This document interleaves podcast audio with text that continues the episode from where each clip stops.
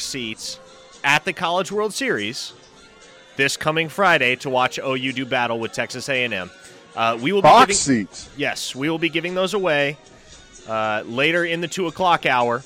So stay tuned for that. But uh, yeah, Teddy, we are going to be live at the session room tomorrow, just one block west of Charles Schwab Field. Myself and Travis Davidson, live from Omaha. If you're there, stop by, come grab a T-shirt on your way into or out of Charles Schwab Field as the Sooners get ready to do battle with the Aggies in the opener of the 2022 College World Series. Yeah, we will be up. Uh, we'll be up 4-0 at this point, 24 hours from now, headed into the uh, the third inning. So is that your pretty official exciting prediction? stuff? Yeah, exciting stuff to look forward to. We're going to score that fourth run on a passed ball, wild pitch. So um, yeah, good stuff. Session room. That sounds like uh, a live music venue. Uh, it is a bar and live music venue. Yes, you know it's crazy, man, because I was calling around trying to find us a spot, and the owner of the bar happens to be a Sooner fan, which is very Ah. convenient because I got on the phone with him and he was like, "Yeah, listen, seven of the eight teams in participation at the College World Series have already called me trying to make this spot their home base for the entire tournament, but."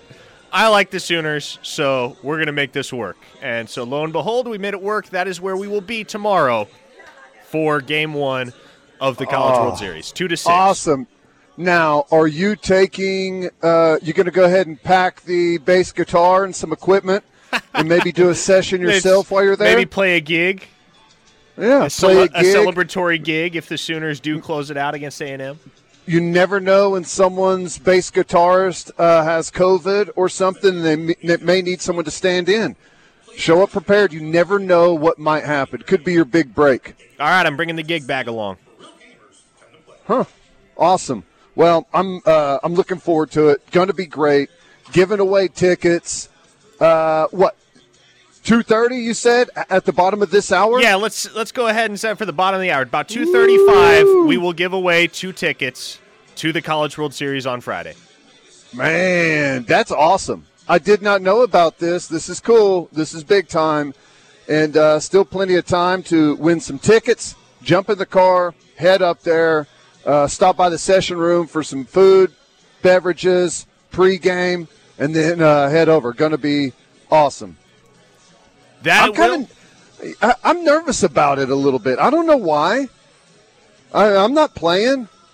I've got really nothing at stake here, but I'm, I'm nervous about it.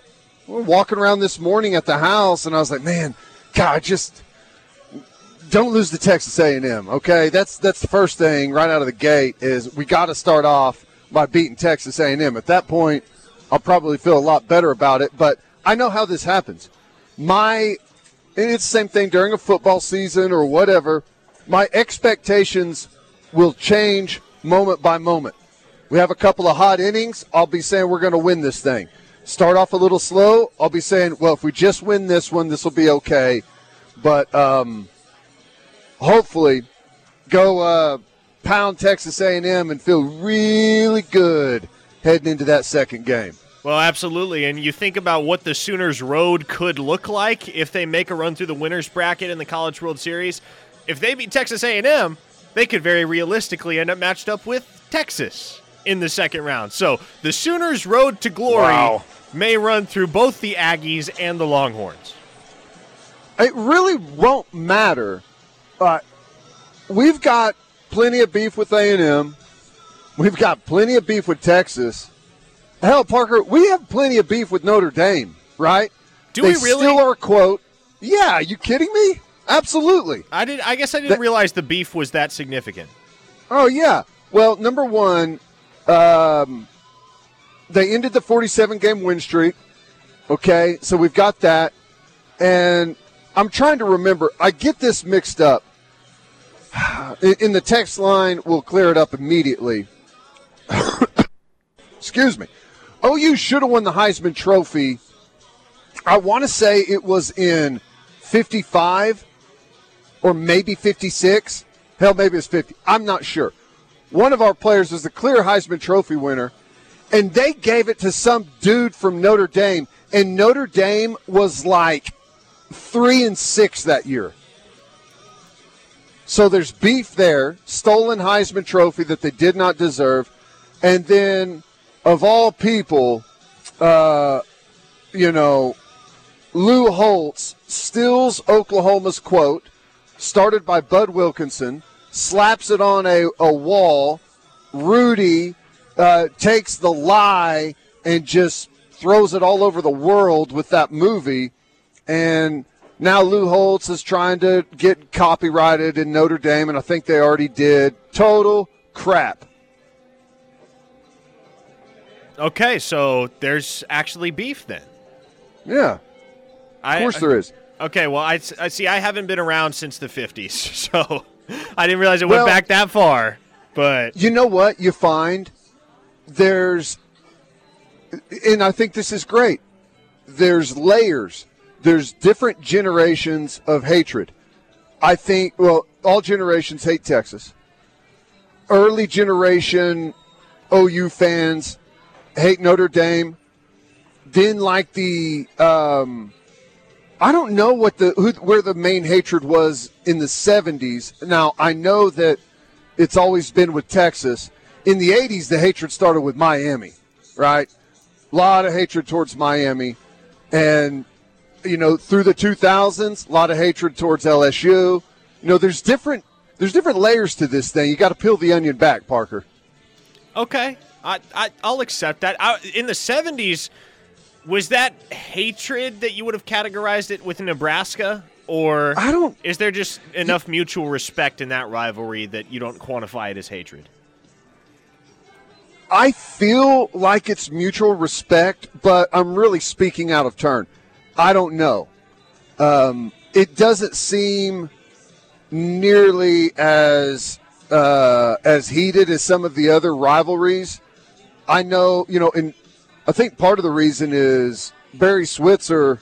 I don't. I'm not sure what exactly the record was during that span, but I think he owned them for a long time. And whenever he was done, that's whenever Tom Osborne really stepped to the forefront. Nebraska got out of Oklahoma's shadow.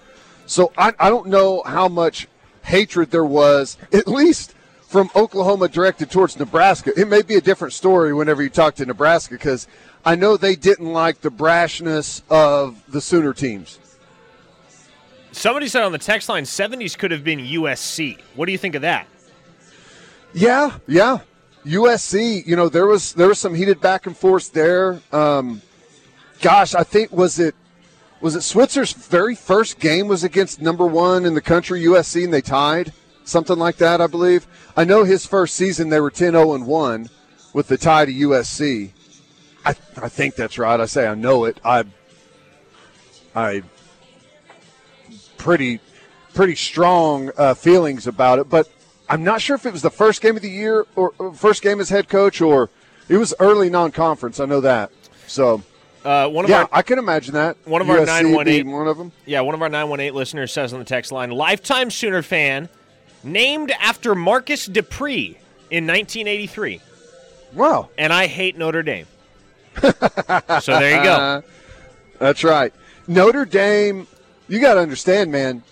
Notre Dame was was on television every single week. Like that was the guaranteed game. And, and some older folks would, would probably set this straight. I just kind kind of give the guidelines. Uh, they were the national television game. I think no matter how good they were, no matter what was going on, they were on TV across the country. They were almost like uh, it, I, I don't want to compare Texas to Notre Dame, but imagine someone that the media just forces on the rest of the country nonstop.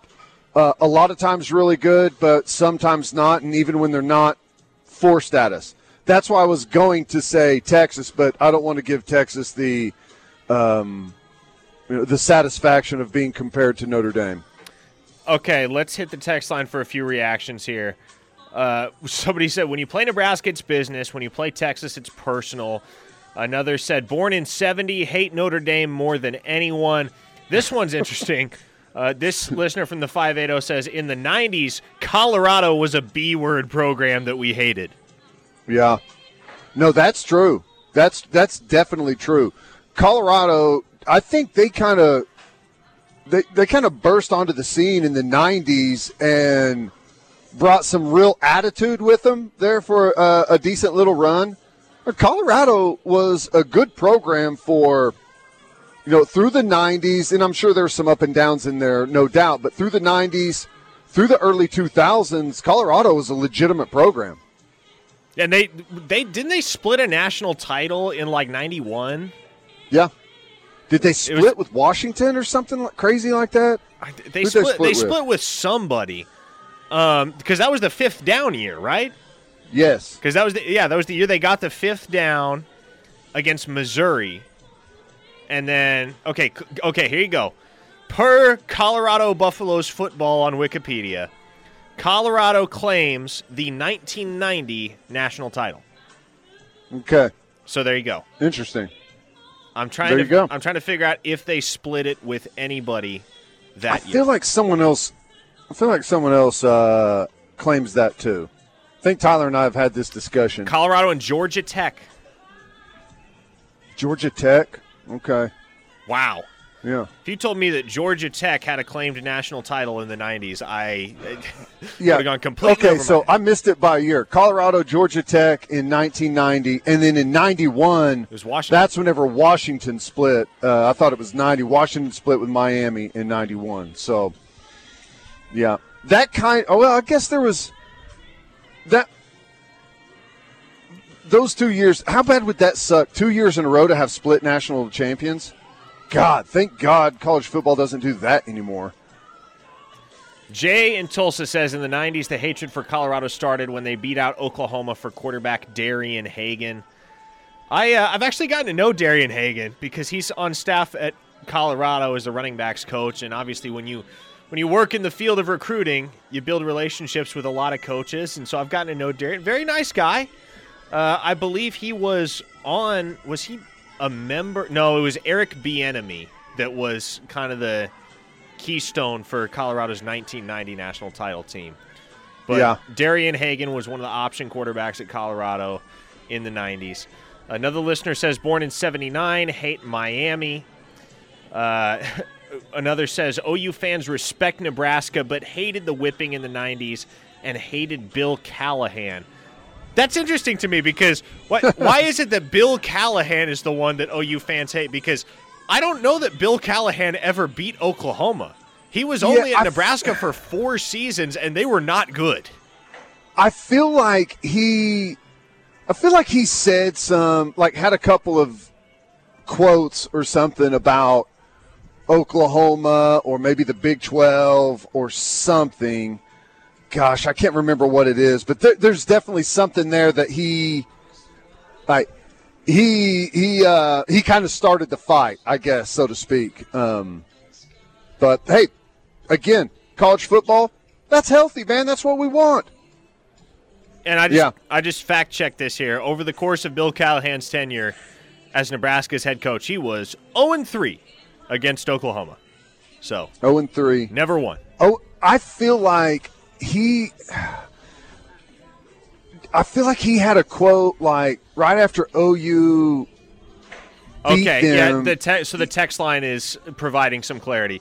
Callahan called us hillbillies. That's what it was. Oklahoma fans are hillbillies. Oh man, that is amazing, amazing. Uh, no one calls Oklahoma fans hillbillies except for Oklahoma fans, right? Right. It may be true, but we are the only ones that can say it.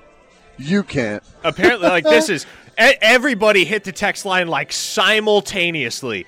Like in an instant, we had like 12 texts from people saying Callahan called us hillbilly. So apparently, the uh, the cut runs pretty deep here.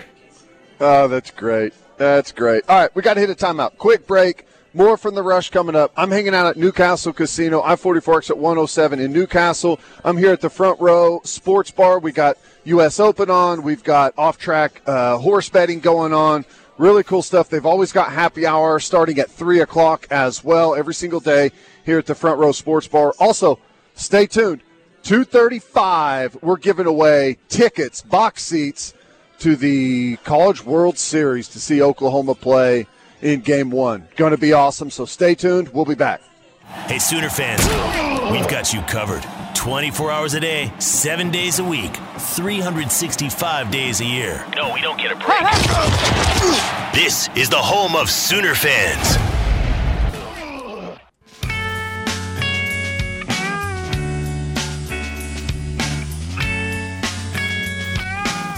It is the rush across the Ref Sports Radio Network. I'm Parker Thune. I'm in studio. Teddy Lehman is out at Newcastle Casino. I did not figure that 20 minutes into the show on a Thursday, Bill Callahan would be taking a beating on the Air Comfort Solutions text line, but here we are, Teddy.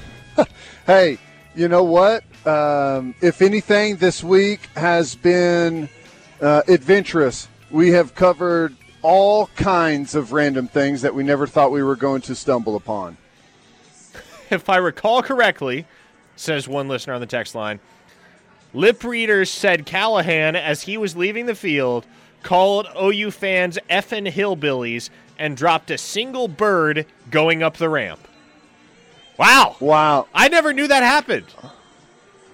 that is awesome.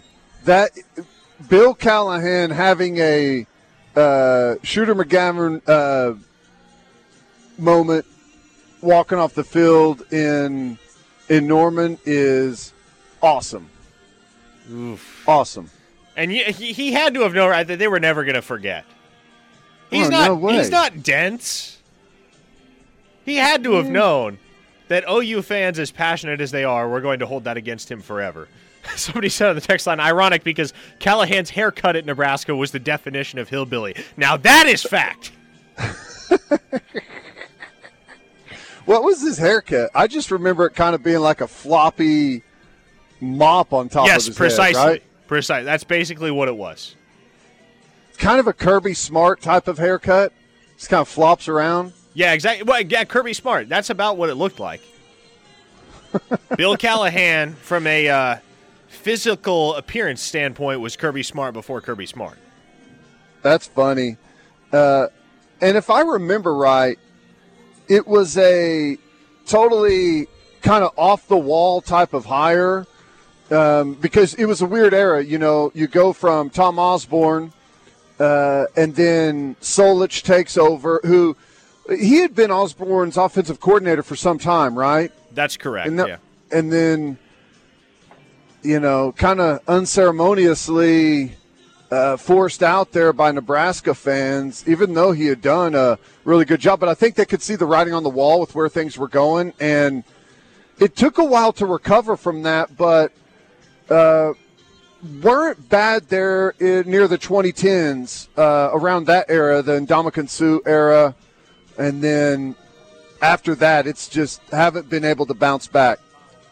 I mean, I, I'll tell you this much: the last Nebraska football game I attended was a Nebraska Kansas game, which at that time, Teddy, and this tells you how long ago this was. At that time, that was a pretty dang big game because Kansas was a year removed from going to the Orange Bowl, winning it, and actually getting Yeah. a vote as national champions. And Nebraska, in the early days of the Bo Pelini era, was trending upwards on the national spectrum as well. It was a frigid day in Lincoln, Nebraska in 2008. And Ndamukong Suh caught a touchdown pass that day, and Nebraska won 45 35. That's the Nebraska story that I tell every so often on the air because that is the most recent Nebraska game I have attended. That drought will end, obviously, this fall when Oklahoma visits. But at the Wow, time, the la- that's the last passing touchdown Nebraska's had, I think. that, that may uh, very well be true. Suh. Oh, do you, do you remember watching Taylor Martinez attempt to throw a football? No, not That's really. probably for the best because it prob- it probably would have given you PTSD flashbacks down the line. Watching Uh, Taylor Martinez try to throw a football, not to be confused with Adrian Martinez. Watching Taylor Martinez try to throw a football was ah, that was a, that was the experience of a lifetime. It looked like he was feeding pigeons or something. But yeah. Taylor Martinez, I, I, this is how delusional Nebraska fans can be, Teddy. I had people tell me in, up in that era with straight faces. Yeah, Taylor Martinez is going to be a first round draft pick when he's done at Nebraska. Woo! Now, going back to the Bill Callahan hire, at the time that was actually pretty big for Nebraska because he was What coming off Raiders were coming off a Super Bowl, right? they had been to a Super Bowl, lost to the Buccaneers, but yeah, Callahan was one year removed from coaching in the Super Bowl, and all of a sudden he's the head coach at Nebraska. It did not last. It was not pretty, but hey, to Bill's credit, he's built himself a pretty solid career in the aftermath as an assistant coach in the NFL. Yeah, he's gosh, he's been he's been all over the place. He's been Uh, he's been coaching for 40 plus years at this point. yeah. You know, I just I I get that those coaches love it, but I don't know. I think I'd be hard pressed to ever. Uh, well, not hard pressed. I'll say it right now. There's no way I would work that long, especially making as much money as he's made. No chance. Well, and as as we learned yesterday on this show, you want no part of coaching anyway. Well, I want w- no part of working. I I want to go do the things that I want to do, and I know that I well, if you're doing what you love, it's not work, and he loves coaching. Yeah, but you're still obligated to be there just all the time. I don't know. Hey, I guess more power to him. I just I feel like there's way more stuff out there to enjoy, but maybe not. Maybe not. I So feel like he's just like a uh, those coaches that do it forever. It's like a you're just like a like a non-player character in a game. You're just you're just filling that void for whatever reason, and you're never going to go do anything else. so Strange. So somebody on the text line wants to know: Did you guys both grow up OU fans, or did you root for someone else growing up? I, I as strange as this sounds, I rooted for no one growing up. Was not an OU fan, but was not anti OU.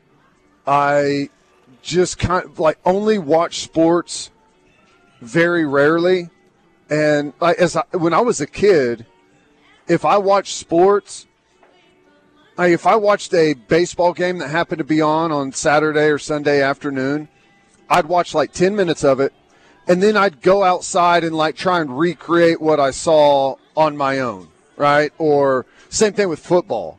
I'd watch like part of a football game might be on on Sunday afternoon, and my dad's asleep on the couch, and I'd watch like a couple of things, then I'd go outside and like throw the football at a tree or something, like I'm throwing a touchdown pass. I I just didn't watch sports, not because I didn't love it, but because I'd rather do it. Yes, and on my end, I, I so I did grow up an OU fan. I'm the son of two OU alumni, so was kind of born into it. And it, you know, it's funny, Teddy. I've mentioned this before on the air, but growing up pulling for OU, uh, you would figure I have an extensive library of memories from every single year of Sooner football, going back to the time I was five or six, right? Which I do for the most part. But I tell you what, for whatever reason, I have blocked out the vast majority of the Landry Jones era. Like I have, I have very sparse memories of anything that happened on the football field for OU between 2010 and 2012. Really? Yes, So I, what is that? That's is that how old were you? I would have been 11, 12, 13 at that point. Huh. That's interesting. Yeah. So I, I don't know why that is, but I have absolutely no recollection of the Fiesta Bowl against UConn, the Insight Bowl against Iowa, even the Cotton Bowl against Texas A&M. I remember none of those things. Well, I I, I like Landry Jones a lot. Uh, I had always had good interactions with him. He's he's he's a good dude. But there's a bunch of Sooner fans out there that are jealous of you that uh, you know you have no recollection of the Landry Jones years. For whatever reason, um, the Landry Jones era was, and I've talked about this before. My theory is uh, he was doomed to fail no matter what. He's coming after a Heisman Trophy winner, uh, after a uh, a failed national championship bid against Florida, and Stoops had had his like eight year, nine year honeymoon, right? You won the first one in 2000. There, there's going to be a bunch of them come. Didn't win it in 03 when you had a chance. Didn't win it in 04. Okay, we're finally going to get it again in 08. Didn't happen. So I think the anger of all of those failures finally hit Sooner fans, and it was pointed directly at Landry Jones. That's my theory. Yeah. And I, I, I, Landry Jones also had the very unenviable task of filling Sam Bradford's shoes, and he had to fill those shoes a lot earlier than he anticipated, too, because of the separated shoulder that Bradford struggled with his final his final year in an Oklahoma uniform. Yep. All right, we got to hit a timeout. Quick break here. On the other side, we're giving away some tickets to the College World Series, so you better stay tuned. Hanging out here at Newcastle Casino. We'll be back. The Ref. Network studios are powered by the insurance adjusters at Brown O'Haver. Fire, wind, theft, tornado. We can help. Call 405 735 5510.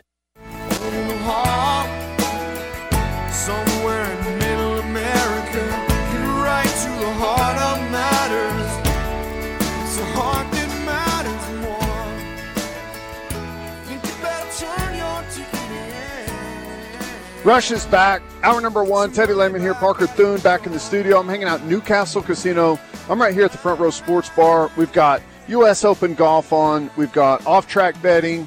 Uh, they've also got happy hour. It's going to kick in here at 3 o'clock, 3 to 6 every single day. You got 350 uh, domestics and you've got $5 wells every 3 to 6 uh, right here at the Front Row Sports Bar, Newcastle Casino. All right, Parker, let's give away some tickets. Let's do it. So here's how this is going to work. First off, if you're not going to use these tickets, please don't participate because we want these tickets to go to somebody that can use them tomorrow in Omaha. Here's what we're looking at. I'm going to ask a trivia question, an OU baseball trivia question.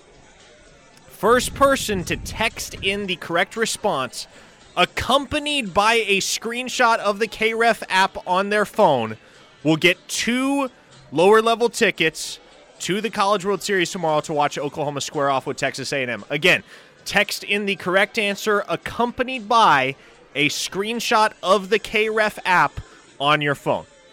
Here is the question. Oklahoma last won the College World Series in 1994. Which pitcher was on the mound for the final out of the series?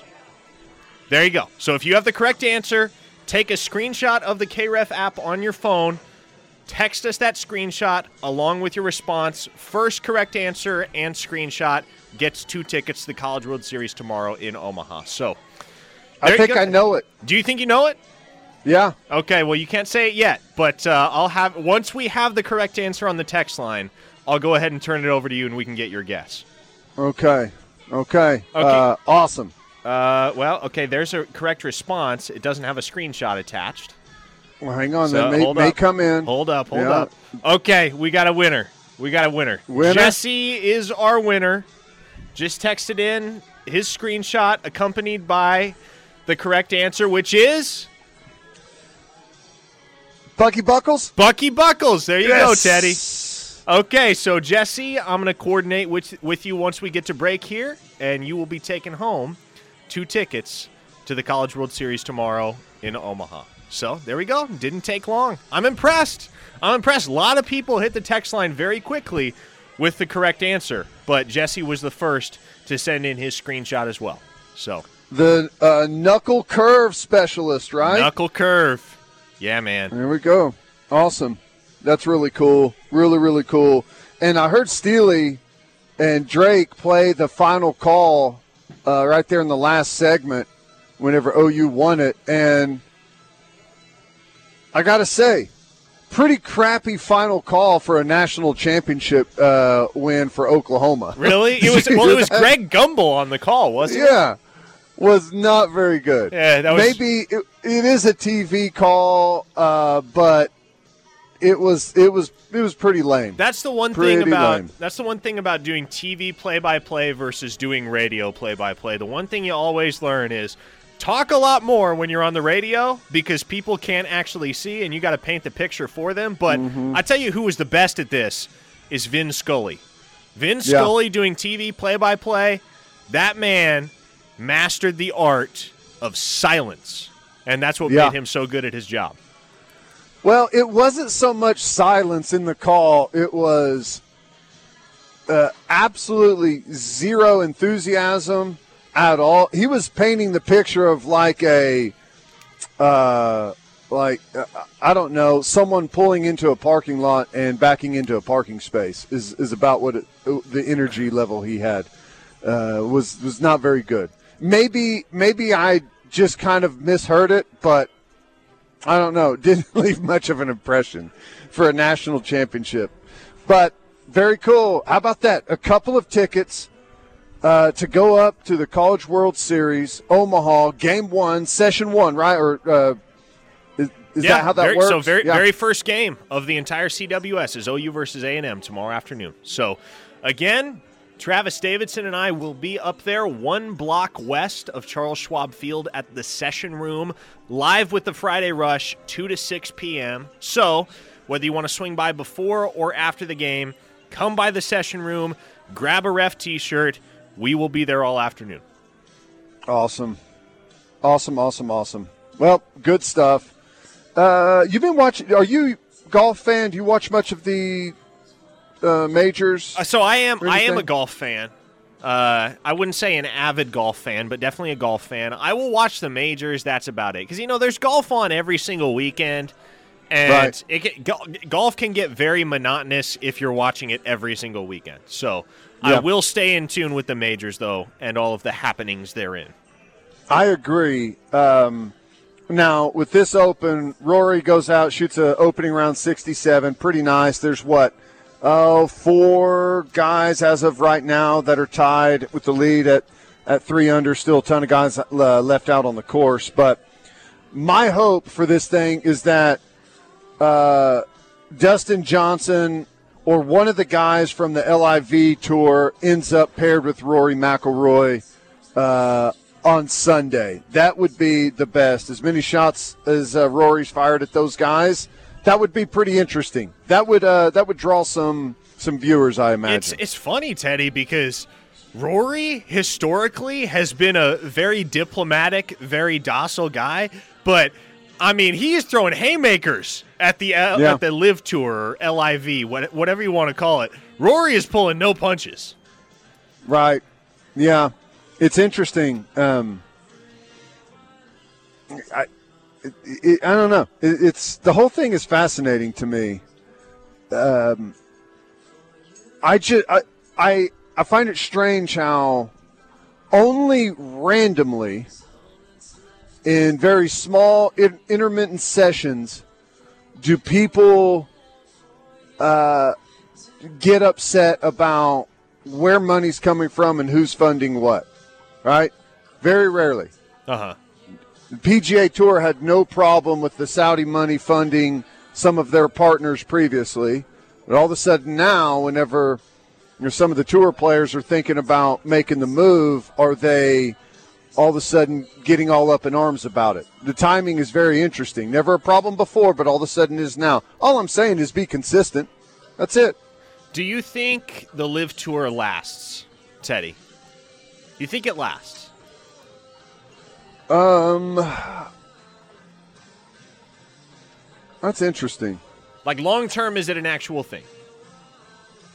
I, I, I would say, I would say yes, but I don't know that it will ever necessarily truly be considered a competitor to the PGA.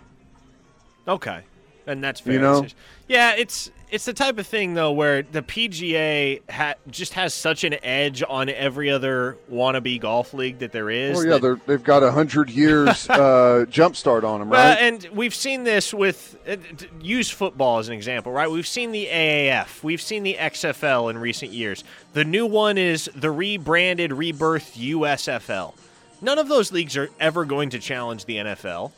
because they lack the name brand that the NFL has, and they also lack the investment that the NFL has. The thing that Yeah. intrigues me about the Live Tour is that there's a lot of money behind it. Yeah, here's the difference in my opinion. You know, to start a a different football league, you're asking football fans who already have their allegiances and their teams to make way for someone totally new that is going to be of lower quality. That's a hard ask. With the golf thing, it's you're kind of doing the same thing, but uh, they can be because of the money way more competitive with the the new up and coming talent than any of these other leagues can. I, I it it wouldn't be shocking to me if I don't know whoever the number one collegiate player was uh, signed a big deal to play on the LIV tour right out of the gate. You know, if, if that's where all the money is, and they're guaranteeing it, and you know that that way you can acquire some really top talent. But here's the thing: if that top talent isn't going to be able to play in the majors, which that's going to be the critical thing, because the real driving force between golf of golf is the majors and the major winners. Everyone else is it's just kind of filler. Yeah, you won the John Deere Classic. Awesome. That's really cool. But what did you do in the Open this year? If if somehow they're able to carve those guys out of all of the majors, that will be in my opinion the uh, the nail in the coffin. Okay. Because I mean, imagine if you have, uh, let's just say Dustin Johnson wins the U.S. Open this year, and then uh, I don't know who, Gooch or or Schwartzel or, or DeChambeau win the British, and you know they're still playing in the LIV tour. Like that is, like, that's the dream scenario for whoever's funding that tour. The nightmare scenario is here before too long, there's an agreement between what the USGA, I think, is who runs the Open, and I don't know who runs the British Open. Like, if they all come into agreement that if you're not on the PGA or, or like they somehow find a way to carve those guys out, like that's that's the nightmare. You want those guys to go get the attention in the majors and then come back and play on in your tour. So, don't know how it's going to uh, unfold. All right, quick timeout. More from the rush coming up. I'm hanging out today at Newcastle Casino, I 44 exit 107. We got happy hour going on. Come see us. Make the right call for OU coverage in the Sooner State. Lock it on the Ref Sports Radio Network, your home for Sooner fans.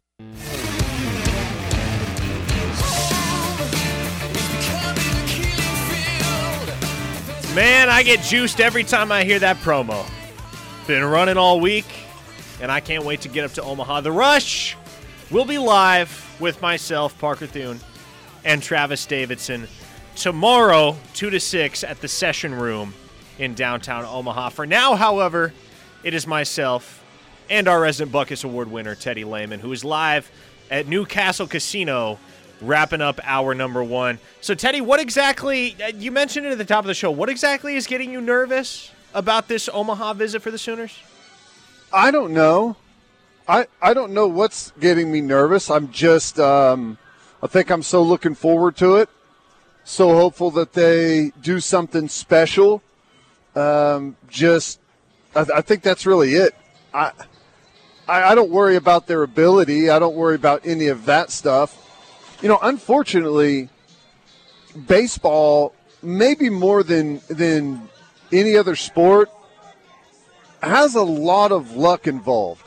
That it does. I mean, you you can, yeah, as a team, you can be hitting the crap out of the ball, but it may just be happening instead of uh, being fair. It may be a few inches foul.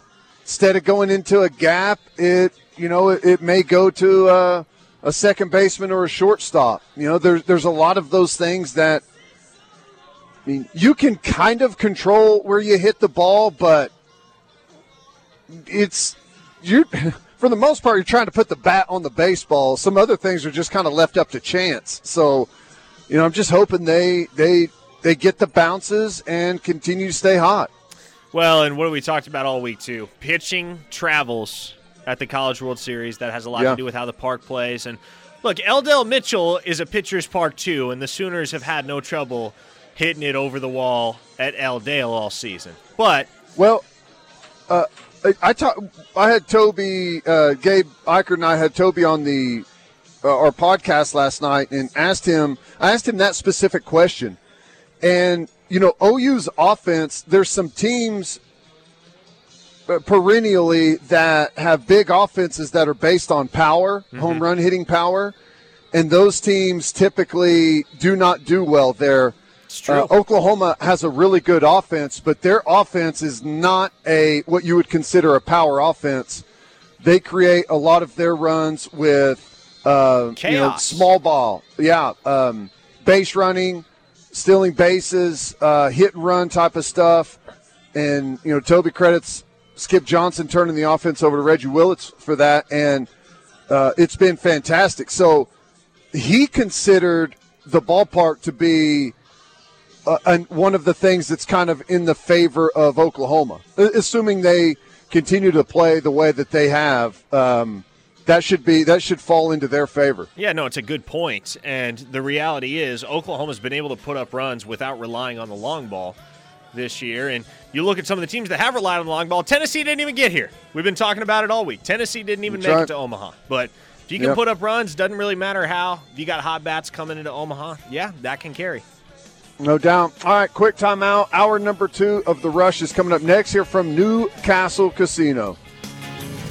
I ain't telling you no lie. The heart brings you back. Football. You love it. We love it. You live it. We live it. You need it. We got it. Nobody covers college football better.